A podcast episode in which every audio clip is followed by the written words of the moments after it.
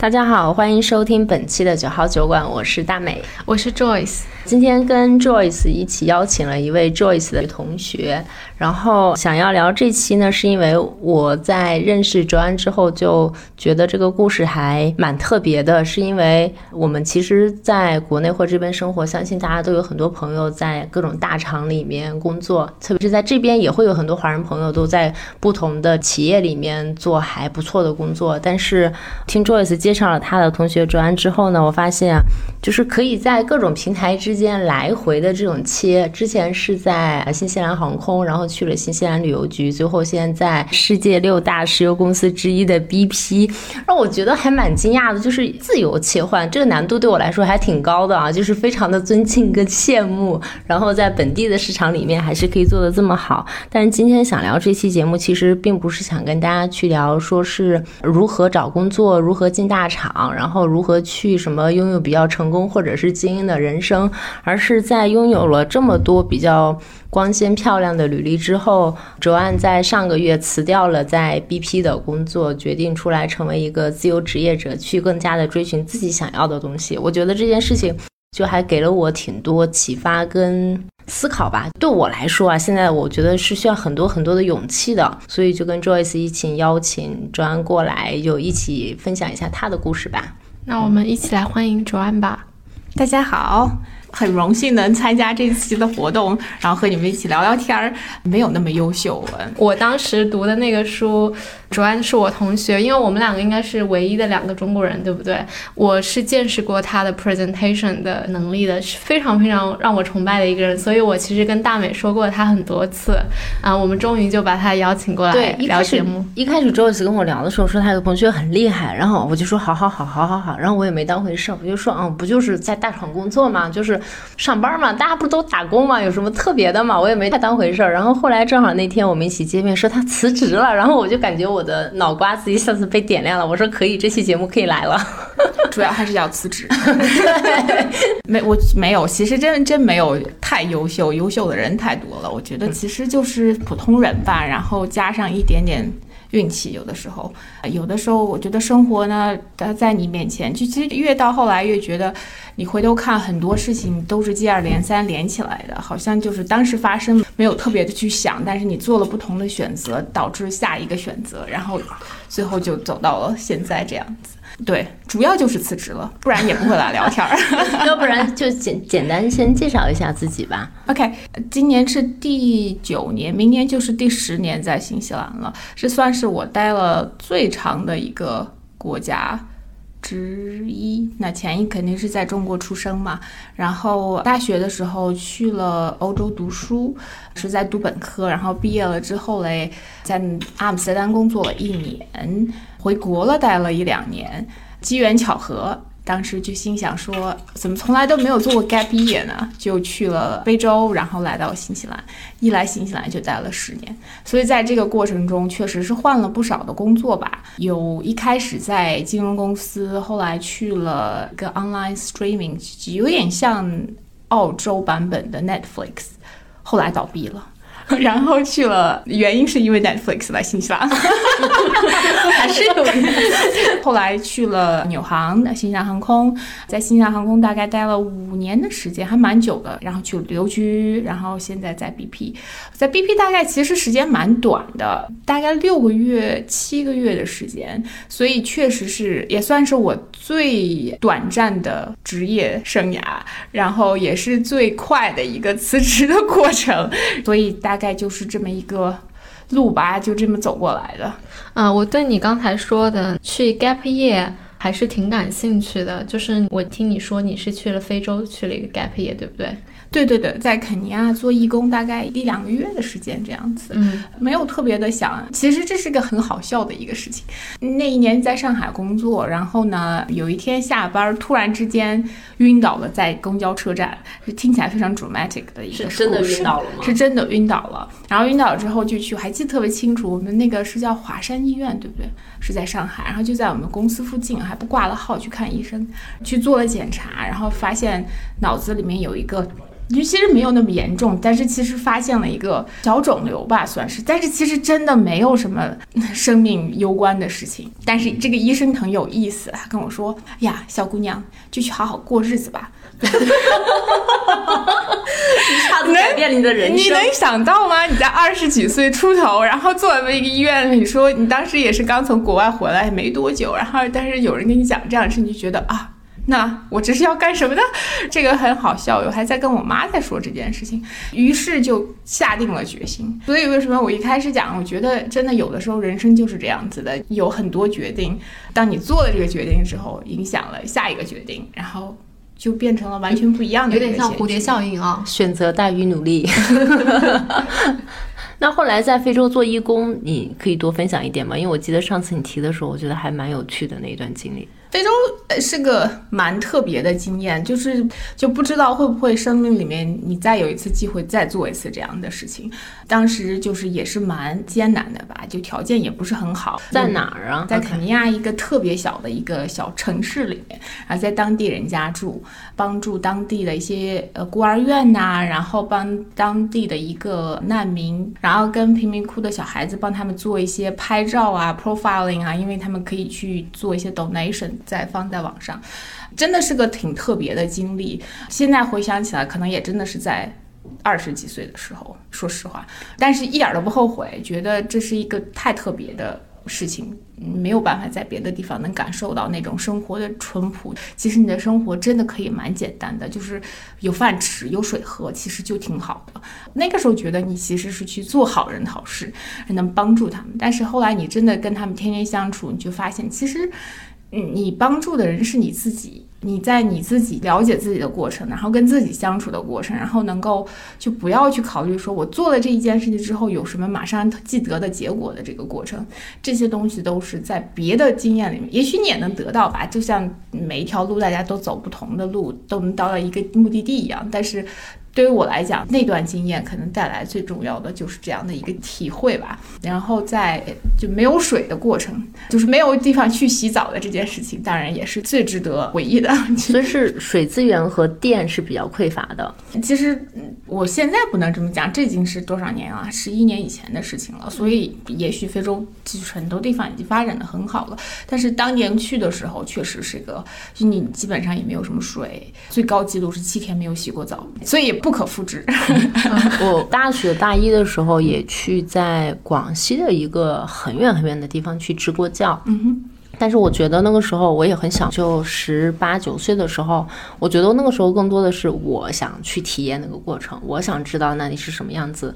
然后我们也是就在那里短暂的待了一个多月，可能学校有那么五六个同学一起去了，去了之后是带了一些物资，然后在那个地方所谓的教了一个月的课，可能就是蜻蜓点水的数学、物理、音乐什么英语随便教一教。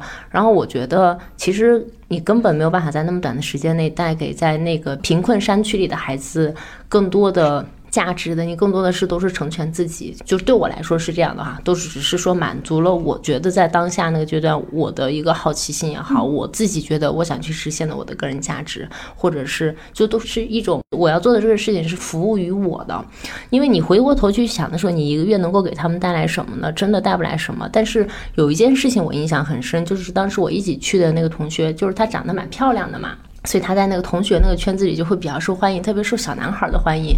然后有一个小男孩后来从那个村子里走出来之后，还有一直给我那个同学写信。然后到后来有了电子啊、微信什么的保持联系。后来他们还有在那个小男孩已经成年了吧？那像我们十八岁，那小男孩小学可能就五六岁的样子。然后他们还在广州见过一面，就是让我觉得哦，好像有一些特殊的人群，他可能真的从里面走出来了，跟这个社会产生了更多的连接，去到了所谓的主流的社会当中。在当时那个阶段，对我来说，真的就是满足我个人一个想法的一件事情。嗯，我我也当时也是这样子的一个。会，然后后来有一次在一个学校跟那个学校的校长吧，好像算是，然后跟他在聊天，我就跟他提到这件事情。我觉得，尤其在非洲，让你的感觉是越久越无力，你根本就没有在做什么事情。你就帮他们上了课也好，你帮他们洗了衣服也好，你帮他们换了尿布也好，因为在很小的孤儿院里面，他们明天的生活还是依然很悲惨，然后依然还是这种状态，然后就觉得这种感受其实是很矛盾的。然后我就跟他在聊这件事情，那那个老师讲的话我永远都记他说，其实你没有必要想你要帮他们解决眼前的人生问题，就明天有没有饭吃，或者是有没有水喝。像你们这些不同的也叫志愿者也好，或者说是来参与的这些小伙伴们也好。你们能够跟这些孩子产生一个联系，然后让他们看到还有其他的可能性，这个世界上还有其他不同的样子，然后有人在生活。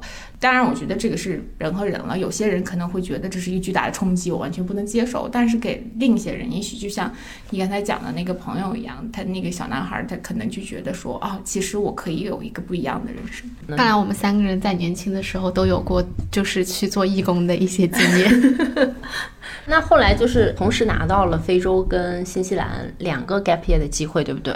对，然后当时其实就是在申请签证吧，可能就是当时心想说啊，那我要不要两个签证一起申请，然后就到新西兰来了。我跟 Joyce 来的原因是一样的，就是都是你，我记得你也是 working holiday，对对对对，他也是 working holiday。OK，那我们三个都是。反正我还记得我当时来真的是一心一意来摘草莓的。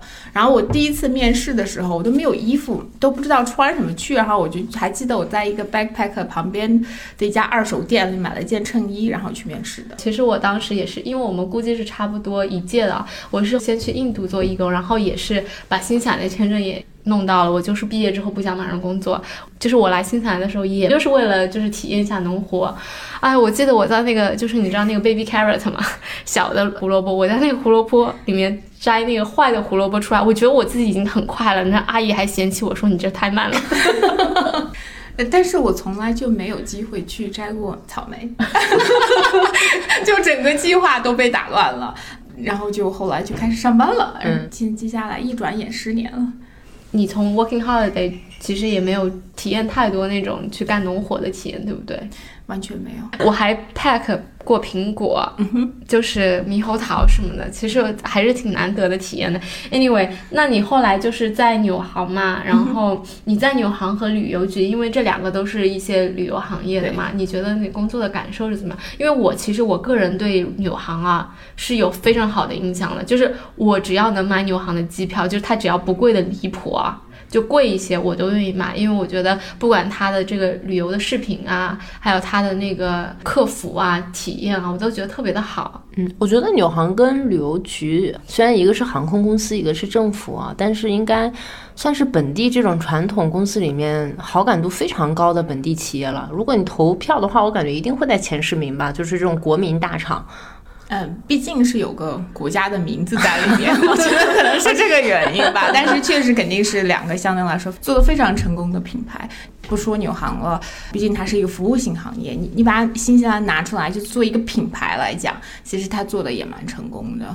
作为一个旅游目的地的吸引力啊，作为一个就是大家无论你梦想里面这个国家是什么样子的，相对来说它都作为非常成功的一个 brand。嗯，所以你其实主要是做的是那个市场嘛，对市场营销。你是在国内也做这个吗？还是说从纽航开始做这个？一直一直都是做 marketing 对。然后我从毕业开始在呃欧洲的时候，其实就一直在做 marketing，就在做。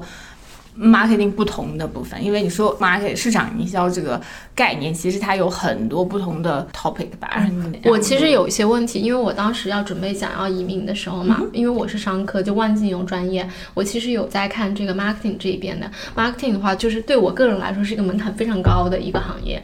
因为怎么说呢？你像你做不管是 social media 啊，还是一个 content creator，你是要有非常强的这个本地文化的属性，然后包括。写文案的技能吧，我能理解你的意思。我觉得其实以前好像我跟一个朋友聊过这件事儿。我觉得其实最难的事情是你在想，你其实，在跟一群母语是英语的人在做 competition，然后你其实是要你要用你的想法去打动这个市场，是跟你完全是一个不同的语系的，就至少语言环境的这样的人。所以我觉得没错，就是像本地文化背景这些确实是蛮重要的。但是我一直觉得就是说去看你的优势在哪里，就自我认知。能力其实还是件蛮重要的事情，就是认可自己长处在哪里，短处在哪里。然后我觉得，其实最重要的事情是日常生活来讲，我是一个特别有好奇心的人，就是做什么事情我都蛮想知道到底为什么，或者是这是什么原因造成的，包括背后有什么故事。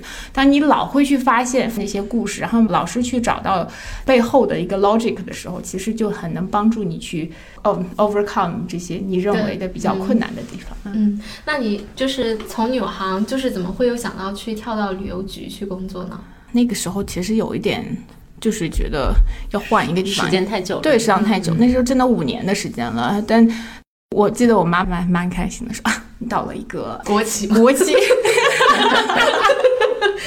这辈子可以稳定。对对。但是其实你当时一想，我一到旅游局就开始 COVID 了，然后就是我永远都记得我二月份开始第一天上班。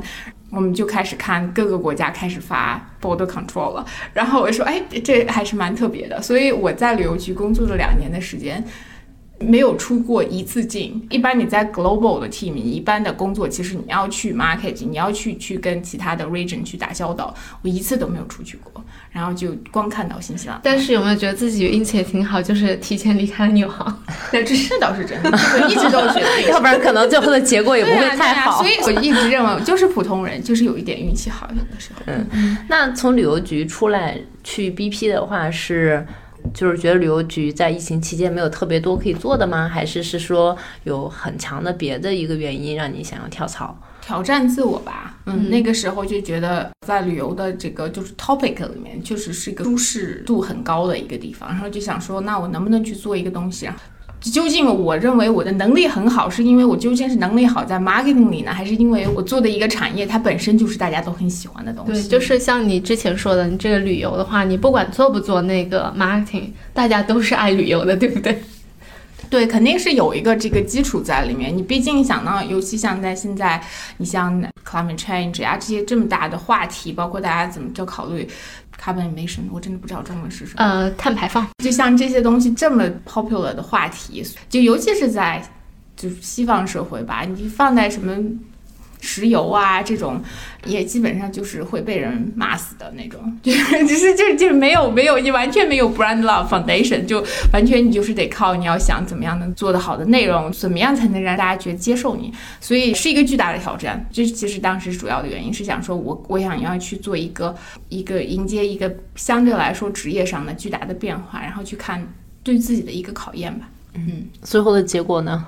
结果那其实我不觉得结果不好，说实话。虽然说我现在选择离职了，但是在过去的六七个月的时间，完成了几个非常好的项目，然后做了非常好的结果。但是我觉得重点是你意识到，就是一个 culture fit 的东西，这不是说中西方文化，而是就是它作为一个这么传统的产业，它生活了这么多年了，又是一个相对来说比较垄断的产业。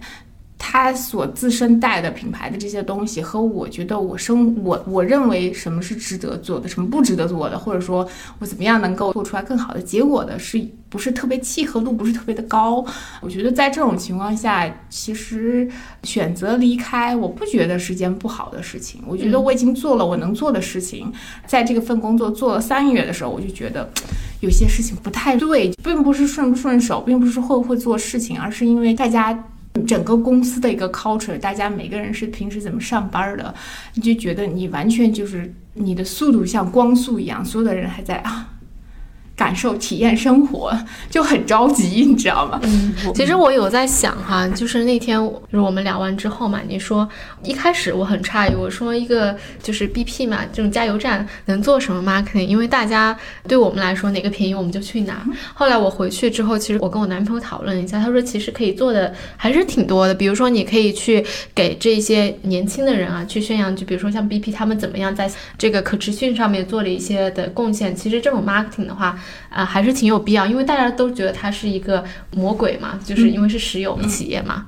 当然，就像你说的，因为它是一个传统企业，你可能想要去改变它，就特别的难。他还是有这样子的叫什么决心和毅力的。我觉得整个公司是朝正确的方向去发展的，而且我觉得就是 climate change 这么大的一个话题，如果没有公司像类似于 BP 啊，没有像这种能源公司去下定决心说我们一定要去做一些不同的事情，要没有其他的人会去。在意更多的，就是只有这样这种很就是 iconic 的 brand 去说，我一定要去帮助这个地球，帮助这个社会存到更好的状态，我觉得都是对的。但是就是说，它这个公司毕竟太大了，你想想，它。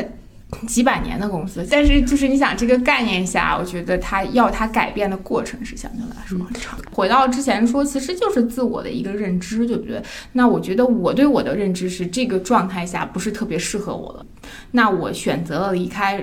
也是一种能力，也是一个成功吧。嗯，我自己觉得，比如说在国外的一些大公司啊，就是 corporate 嘛，我觉得是一个舒适圈。那跟国内的像那种大厂啊，是九九六的比。但是在这边的话，因为首先你的收入很稳定啊，加上你的一些人脉资源啊，也会比较丰富。就是你在辞职的那一刻。到现在做 freelancer，你会很纠结或很挣扎吗？我坦白的讲，其实我觉得我的职业生涯我已经过了那个焦虑的点了，就运运气蛮好的。过去几年真的做了很多成功的案例，然后做了很多在市场上都拿得出来名字的东西，然后也得了很多奖，所以就这些东西。放在你身上，作为一个 marketer 来说，其实我知道我不是特别担心我下一步要怎么走，但是在这个过程里，最重要的事情是你究竟认为你的能力或者说你能做到的事情，究竟能给其他的人带来什么价值和意义？嗯，所以过这两年，我最焦虑的事情是怎么样找到自己的 purpose 吧，我觉得。然后去在我上次跟你们在聊到说，就是在去年我做参加了一个啊，也是一个怎么讲，就是嗯 leadership academy，然后就他们中间就讲到说，寻找你的 ikigai。那 ikigai 是一个日语，它其实翻译直接翻译成，我不知道中文他们怎么翻译，但是英文的话其实就是说 the reason for your being，这是一个。很大的一个 concept，就是说你究竟你你存在的意义和价值是什么？所以就它是它其实是一个很有意思的 framework。那它这个 framework 我当时学了之后就觉得说我一定要找时间把它都填出来，然后我就能找到我自己 purpose。但是就在学习这个过程中，我又开始换了工作，又去了别的地方，根本就没有机会坐下来说我要把这个表填出来。也许等到下个月工作结束了，可以终于有时间把这个表填出来。我觉得这个有点像之前。我不知道你们认不认识俏啊，就是那个生活教练，对，就是有点，他们也会有一些，他之前俏也有提到过，他有一些客户就会。在某一些阶段会有一些比较迷失的感觉，就是他可能在那个阶段说不清楚来自己想要什么，但是他们也会有一些工具帮他去找到他在某一个情绪价值点上，他究竟其实是在意什么，想要去到什么东西，哪个是能够给他带来个这种个人价值感，或者他擅长什么，就类似于一种挖掘的工具。我觉得这个特别有意思的事情和就是做这种工具是，你可以帮你找到那些比较抽象的概念。但是我现在一直感到很纠结的是，怎么样通过这些抽象的概念，把它放在落实一个日常生活中的一个一个事件或者一个点，就觉得好像其实你要让我去描述什么事情让我感到很激动，每天早上我都很开心要起来要去做这件事儿，我可以给你形容出来究竟要是什么样的事儿，但是我我没有办法把这个情绪的状态或者说这种很抽象的东西落实到一个很具象的一个工作上，所以我觉得这个是我最大的。一个空缺吧，一个 gap。嗯，很多人是觉得，比如说你刚刚觉得可能不太适合嘛，为什么没有去找下一份工作，就是再换一个 corporate 就好了？因为本身对你来说这也不是什么难的事情。但是你是在这个阶段离开之后，决定是暂时可能不再为企业打工，去做自己，做一个 freelancer 嘛，一个这样的过程。就这个想法是蓄谋已久的吗？还是是说正好就到这儿了，然后也有收入，就先做着？好像没有。蓄谋已久，就呃，其实就是这个过程，就像我刚才讲，成三个月开始在这里工作，就觉得有一些东西不是特别合适的时候，我就已经做了一个巨大的 presentation，拉我老板进去，说：“来，我给你讲一下，你看我是这么想的。”当时其实我也在想，说我如果不适合这个这个环境，是不是因为是我的问题？所以我不想这么快就 quit。那我觉得这个其实就像是投降走了，那是就可能有可能是因为我不适应这种变化，然后我就想说，那我能不能 shape 现在的这个状况，能把它作为一个能够让所有的事情能够可控的一个情况下。然后当时做了这个 presentation 之后，其实效果也蛮好的，然后老板也很高兴，然后很愿意做。但是 again culture，那大家嗯，他们前进的速度和我希望的前进的速度是完全不一致的。在这种情况下，我觉得那就说明是我有问题。我觉得这个情况下，我就觉得我给了我自己六个月的时间，其实也是足够了。所以下一步怎么走？走着看一步吧，其实可能就也不是特别的担心，没有特别考虑说我一定要成为 freelancer，这才算是成功了，或者我一定要再找一个工作，这才算是成功了。我从去年开始，大概一直都在做一些 freelancer 的事情，也是相对来说运气好，比较谦虚，就一直都其实有客户，也不是特别的说就哎呀，我可能这顿完了就没有下一顿饭了。其实你在过去的时间里已经有一些项目进来，然后自己做 freelancer 嘛，然后这种的话其实也是有计划的吗？还是其实就是这么多年的一些职场的经验，培养了很好的 skill，就已经水到渠成的，到最后就其实这些人就都会向你走过来。嗯，确实是是个累积。我其实从来都没有，我还都没有机会给所有的人说啊，我要做 freelancer 了，然后也没有人给我介绍工作，就我一直都没有机会做这件事情。但是好像就水到渠成的发生了一而接二三的事情，所以我才说我一直运气好嘛。对，就是像最近几年，像数字游民啊，还有自由职业者，它比较的流行。你会有想说去离开新西兰，说去做一个 digital nomad 这样子，去会去改变你这样生活方式吗？还是有没有其他的一些什么规划？暂时没有，嗯，我觉得就是享受当下的这个状态吧。然后我其实这个人是个 relentless positivity，你知道吗？就是我一直觉得这个是一个特别好的概念，就是这是个特别疲惫的概念。一听到 relentless，你就觉得这个就是这种永远不停歇的那种感觉，特别过分。但是我觉得我是个心里面，呃，我是一个蛮乐观的人，就是都是去看一些一些 positive 的事情。所以现在的状况，我也不觉得它是个死局，我也不。觉得它是说明哪里没有成功，哪里没有做好。我觉得每一件事情的发生都有它的意义的。那既然它要发生了，我就让希望它是一个，是因为一个非常正面和积极的事情，积极的原因导致它的发生。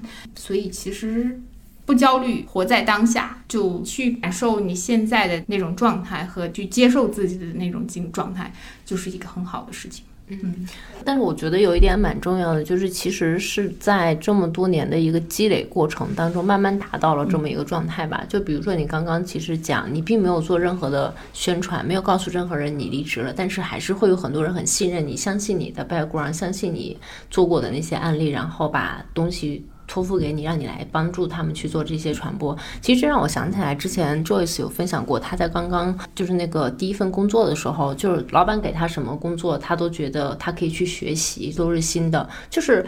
我不知道，就是可能你年轻的时候多做一点事情，多尝试一些，可能哪怕是没有回报的那些东西，maybe 都会成来你未来的一个机会点。这点我还是挺认可的，因为当时我其实有过一段时间特别迷茫的状态，因为我们做的是 consulting 嘛，就是之前我们在播客里讲过，主要就是给那些我们的这边的 Mauritius 做一些 workshop，这个的话是非常具备非常强的 sales skills，还有 network，还有包括这个。Business resource 吧，我觉得就一直在想说，我到底能做啥呢？因为我在那家公司也做了五年，后来是因为他们就刚好要开始做电商的时候，我就觉得说，其实我自己当时给我们公司，就是因为我是 contract 嘛，可能我一天工作了十到十二个小时，但是我只报了八个小时，因为不然我这样子一个星期的给他们的 invoice 就是发票会很多，但是我自己呢就学到了很多技能，然后就呃可以自己。独立出来干了，嗯，同意。我觉得其实就是不要太计较得失哦，有的时候是这样子的，嗯。然后我觉得，尤其是特别，我觉得不计较得失，我不知道是不是另一个方面、另一个角度去看，是不是不要有太强的功利心，就不要老觉得你做了一件事情要有一件结果，这个结果一定是钱，或者是用钱来表现的，或者是用一个成巨大的一个成绩来表现的。其实有些时候，其实就是。一步一步来做这些事情。然后我我自己这几年有一个感觉，就是你在企业里面工作，特别是在越大的企业里面，就是你是这个组织的一部分嘛。就是有的时候很多东西，嗯，还是团队工作的结果可能会大于个人在里面的一个作用。但是你跳出来之后，比如说你自己去做一些项目的时候，我会觉得我个人的，如果真的要讨论价值啊，就是我会觉得我的个人价值要在。比如说一一个单独的项目，或者一个更小的地方，或者是一个个人那里，它好像更凸显的更重要一点。因为我觉得好像在企业里就很渺小，就是大家螺丝钉。对，就是那种那种组织感和有序感。你出了，就像以前，因为我自己也是做 marketing 的嘛，就我们出了一个作品，它不可能是你个人的，它永远都是这个 branding team 或者是你这个 team 的。但是我所有的这些技能转换到我现在，我可能去帮助其他的我的朋友。我就会觉得哦，好像它可以提高、提供到更多的价值，去给到这些需要的人。嗯，就是突然想到，嗯，特别好的一个理解。我觉得其实就是这样子的。你让我说我现在究竟做 marketing 哪个是我的 specialized 的一个部分，我也好像说不出来。但是如果我是帮其他的客户做东西的话，我基本上什么都能帮他们做。如果一个很小的团队没有 marketing department，我可以帮他们拿起来 end to end marketing 从 strategy 一直到最后 go to market。所以其实这些都是你过去多少年积累累积出来。嗯，然后就觉得其实走一步看一步吧。有的时候生活，我们上次聊天的时候一直在说。我觉得其实这是一个非常奢侈的事情。我现在又不供房，又不养孩子，然后也不养狗，你说我有什么好担心的？所以就是没有房贷，也没有养狗，也没有什么特别大的经济负担，就比较随心一些。对，我觉得其实就是怎么说呢，还是个蛮奢侈的事。就是有有时候就讲说生活就是 pros and cons。那我觉得像我这个年纪，可能很多人都是基本上，要不然是有房子了，有孩子了，或者有只狗。就是呃，享受什么样的一个生活状态就去 embrace。哎呀，我太同意你了。就是我不是最近想要买房嘛，然后我现在的也是没有车、没有房贷、没有孩子、没有宠物，就特别特别的自由嘛，就花钱也从来就除非买很贵的东西，基本上你平时生活出去玩一玩就不太会需要特别算计钱。但是最近开始，自从我有了买房的想法，开始看房以后，我整个人，我有一天晚上，我跟 Joyce 说，我在家里都抑郁了。我说我算完了最近 fix 两年五点三五的利息，然后还有每周的开销，我说我感觉我的生活都不会好了。就是我突然间感受到了一种压力，就我以前从来没有这种压力。然后我就开始想，哎，我要是买了房子，那我是不是就不能不工作，就不能丢工作？然后就以前我是没有这种想法的，我看他们还房贷也很轻松嘛，就我感觉那我也买个房子，然后就当投资放进去就好了，就很自然而然的就有了这样的想法。但是那天算完账之后，我整个晚上都特别特别的抑郁。然后我记得我跟 Joyce 讲了很多话，那天还是我们在群里面，反正我就一直在想，我真的好抑郁，好抑郁，好抑郁。我就感觉一下子就有了压力，就没有了这种自由之身。我我现在其实能够理解你们两个人，就是你刚才说的这个状态，其实是我二零年的时候状态。我当时准备辞职的时候，我就是把我。所有一切的开销简化，然后呢，再想说我最基本的生活开销需要多少，只要我能够去 cover 这个生活开销，其实我可以想干嘛就干嘛，去想自己能做什么。同时，我又现在最近特别能理解你，因为我在大美的这个焦虑的这个画下，我就给自己算了一下这个百分之八的利率，我要是怎么办？然后我就发现，我好像可能也会有一点点焦虑，就会说不能随时出去玩啊。还要养狗，对吧？就是会有一些担心，说呃，金融危机来了怎么办啊？这些东西。那你现在的话，你会觉得说你会有说对未来有什么打算吗？还是就是说去寻找你自己想要做什么？那你自己到底想做什么呢？这个话题太大了，我要是想出来的话，可能现在就不会说不知道下一步是干什么了。反正就现在不想要什么很清楚，先辞掉再说。对，大概是这样子。然后而且又觉得，其实我之前回头我再看哈，十几年在职场上，每一次换工作都是有下家了之后才换的，就是你老是想要找那种安全网的感觉，是说啊，我就想要，我就一定要确定。我我知道我想要什么了之后，我知道下一步会怎么样了之后，我再说我不干了。但这次就有一种，那我就先辞职吧，辞职了之后再看。其实也蛮解脱的，就还蛮那叫什么赋能是吗？就觉得很 empowerment，就你可以自己做选择，其实是件蛮好的事情。就珍惜吧，就在我没有狗、没有房子、没有孩子之前。那你现在这样辞职的这种状态，包括从这个比较稳定的工作上出来的话，你的家人的态度会是怎么样？哦，他呢其实蛮支持我的，他我觉得这是最值得让我觉得挺放心的一件事情。他一直的态度都是，你觉得做什么决定，你无论做什么决定，我都会支持你的。无论你想要去做什么都 OK 啊、其实我们怎么样都能生活，反正他也有工作，从他身上我没有任何的压力，我不需要得到他的肯定，我不需要得到他的不同意，然后就无论是肯定或者不肯定吧，我都不需要觉得这会需要放在我做决定的这个天平上，就他总会支持我就 OK 了。嗯那我家里人还有就是我妈妈，啊，我觉得我妈其实也是一个蛮有意思的一个女人。我就我跟她在讲的这种嗯叫什么挣扎这个过程，在过去的六个月的时候，我有一次跟他打电话，他说，我觉得人的一生呢，还是要找一些事情去做，让你觉得是有意义的，就是能看到自己的价值和自己的那种使命感的。一天就是吃饭睡觉。其实还有比那些事情更重要的事儿，所以他也是一直特别支持我说，无论你怎么想要做你的决定，就去做吧，没有必要难受自己。所以我觉得，就是说了这么多好看的门面话，我还是有一个非常好的一个支持体系的。我之前听过一句话，他说这个每两周或者每一个月的薪水就像海洛因一样，就是让人戒不掉。那我觉得其实要看你的你的追求点到底是什么，对吧？如果说让你感觉到你价值实现最成功、最让你感到实现感的那个点是每两个星期的那个工资的 Payday 话，那我觉得其实没有问题啊。但是可能对于我来讲，我希望能有更多其他的东西，能看到究竟自己的价值和意义，就是我能做一些我做出来，通过做 marketing，然后帮助一个 brand 呈现一些东西，能够呃 make a difference 的。我觉得这是我所一直希望能追求或者说自己规划的使命感。我记得上次我们聊到最后的时候有提到，就是几个方向，就是只是我们就是随便脑爆一下，就类似于一种对于不是这种非常成熟的，像什么 FMCG 啊、石油啊，或者是这种旅游行业，就是你可以看一些类似于。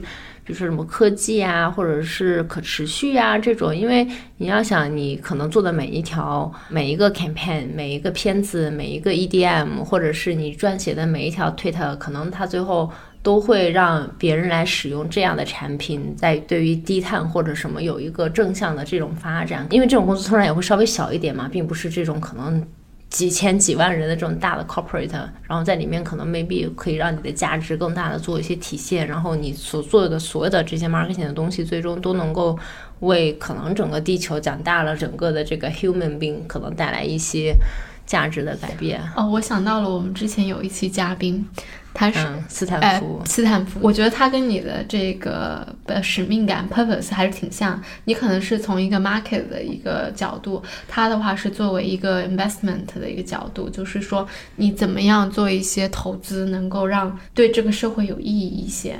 然后他就去斯坦福念 MBA 了。嗯 呃，其实这个跟刚才的那个话题也蛮紧贴的，就是到底对自己的了解程度和包括不要让自己觉得都是是我不对，就是给自己加过多的压力苛责苛责吧。其实是个很有意思的事情，就是说我之前前一段时间在学潜水，然后在学潜水的时候，我第一次上完课回家，然后那个老师就特别的凶，他不是特别的凶，他就是其实说实话，你在水底下十几米，然后你必须要学会怎么样清掉你眼睛里面的水。你要知道，把眼睛取掉之后，在水底下的时候，你怎么把眼睛带回来？你不可能，再加上水压，你不可能从十八米一直就冲上来。其实它确实是个很危险的环境，你必须要学会这件事情。回头想想，老师错了没有？我觉得他也没有错，但是他的教育方案就是。对着我很凶，然后就一直跟我讲，你懂不懂我在说什么？你懂，你明白吗？你不做这个，我没有办法让你下水，你这样不可以。然后他就声调又很大声，我真的就被他吓到了。然后又是在水里，说实话，我也不是什么游泳健将，我就觉得整个情绪，然后整个人的状态就很崩溃。我在泳池旁边就开始哭，然后一些不学了，我要回家，我不待这儿了，我要走。然后就后来好巧，就另外一个教练就说，你要不来跟我试一下？Anyway，那天上完了课，我回家，回家了之后我就跟我我 partner 在说，就说这件事儿。他问我今天上课上的怎么样啊，开不开心啊？然后我啪就开始哭了，然后然后他就问我你哭什么呀？我就跟他形容这件事儿，然后他就义正言辞的跟我说要投诉啊。怎么能不投诉呢？这这样怎么能教课呢？潜水这么严肃、这么安全第一的事情，他怎么能这样的态度对待你？我们当然要投诉，写封邮件要投诉他。哦，当时就心想，我自己没学好，为什么要投诉老师？但是我也没吭声。嗯，好好好，就嗯，好好好。呃，anyway，然后上一周紧接着上一周、上上周吧，还是什么时候碰到你们了？然后我去，我现在在学开车。哇，十年了，在新西兰没有开车也是一个记录。你去问谁，谁也不会在新西兰十年不会开车的。然后我就说，我想要学学开车吧。你看，你要问我毕业叫什么，失业了干什么？学开车。然后就去上课，然后上课回来了之后，这个老师呢也是个情商低的老师。然后老师呢一直在训我，这样就不对，错，不能这样子，你怎么能这么开呢？这样是不对的。然后回家之后就说，我对老师把我训到最后，我都一声不吭，我就不敢看，不想跟他再说话了，我就一直开车，我就。回到家，我怕的很，说这课上的怎么样？又哭了，情绪就泪点太低。然后我跟他讲了这件事，他说：“那我们就换老师啊。”然后在他第二次讲这话的时候，当然首先他是我趴呢，我觉得他肯定要保护我的感受，所以这种我又跟一个朋友在聊天，跟这个朋友在聊天的时候，他说了一模一样的话，我突然之间就有一种。为什么我一定要觉得是我自己都不对呢？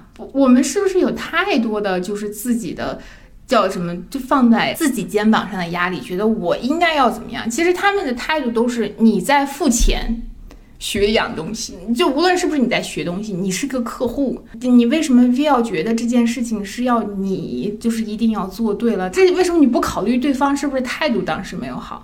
我后来突然间意识到，说我这个年纪了，可能就是这种教育方式是不适合我的。就我可以去换一个老师啊，我可以去换一个教育方式，我其实可以学会的。为什么我非要这么折腾自己，非要觉得我一定要适应？对，是我的不对，我一定要适应他们的，就完。全全是一个因果性，就是这个因果关系的错误，所以我就觉得说，这这过这这两件事情让我一直觉得不要有太多的苛责自己，去先去接受自己，然后认可自己的问题。你比如说，我不是一个我这是我的缺点或者怎么样，而是真的认接受自己，然后知道自己的长处和短处。那我的短处在这里就是我没有办法接受有人这么。Aggressive 的教育方式，教育方式，那我我要找一个相对来说比较温温柔的人，那也 OK 啊，并不是天要掉下来。这点我感触还挺大的，因为我是在国内学的驾照。就是感觉那个教练不管说什么，我就得忍着。然后我觉得好像我们传统就是亚洲文化长大的绝大多数女生，我觉得都对自己要求都蛮高的。然后出现事情都会先自我反省，从自己身上找问题。然后有时候会觉得是不是我给别人添麻烦了呀？我做这个事情是不是不对呀？我多少也会有这种心态。真的有时候是那种，就是一出现问题就先从自己身上找问题。有时候好像就忘了，好像他才有问题。真的真的是这样子，你你不觉得吗？就是那种当时就是情绪突然开始有那个崩溃点的时候，你如果冷静下来去想，你究竟是在生对方的气，还是在生你自己的气？然后这个时候让你就马上意识到，究竟这个问题怎么去解决才最好。嗯，那好，那我觉得就是今天卓安的分享还是让我蛮。有挺多启发的，我不知道大美有没有一些收获。我有的，就是要好好珍惜自己还没有背上绑带、没有养宠物的日子。嗯，那如果说大家有什么问题的话，可以在我们的这个留言区跟我们分享一下。然后谢谢 John 今天给我们的分享。哦，如果大家还在职场搬砖，那也没关系。如果想离职的小伙伴也不用太焦虑，车到山前必有路，总会有办法的。我觉得我的分享主要不是鼓励大家辞职，就大家不要没事就去辞职。真想辞职也不用太焦虑，对，就就是怎么就面对不同的环境下，对对，不要太苛责自己，接受自己，对不对？嗯，好，那我们今天节目就到这啦，好，拜拜。拜。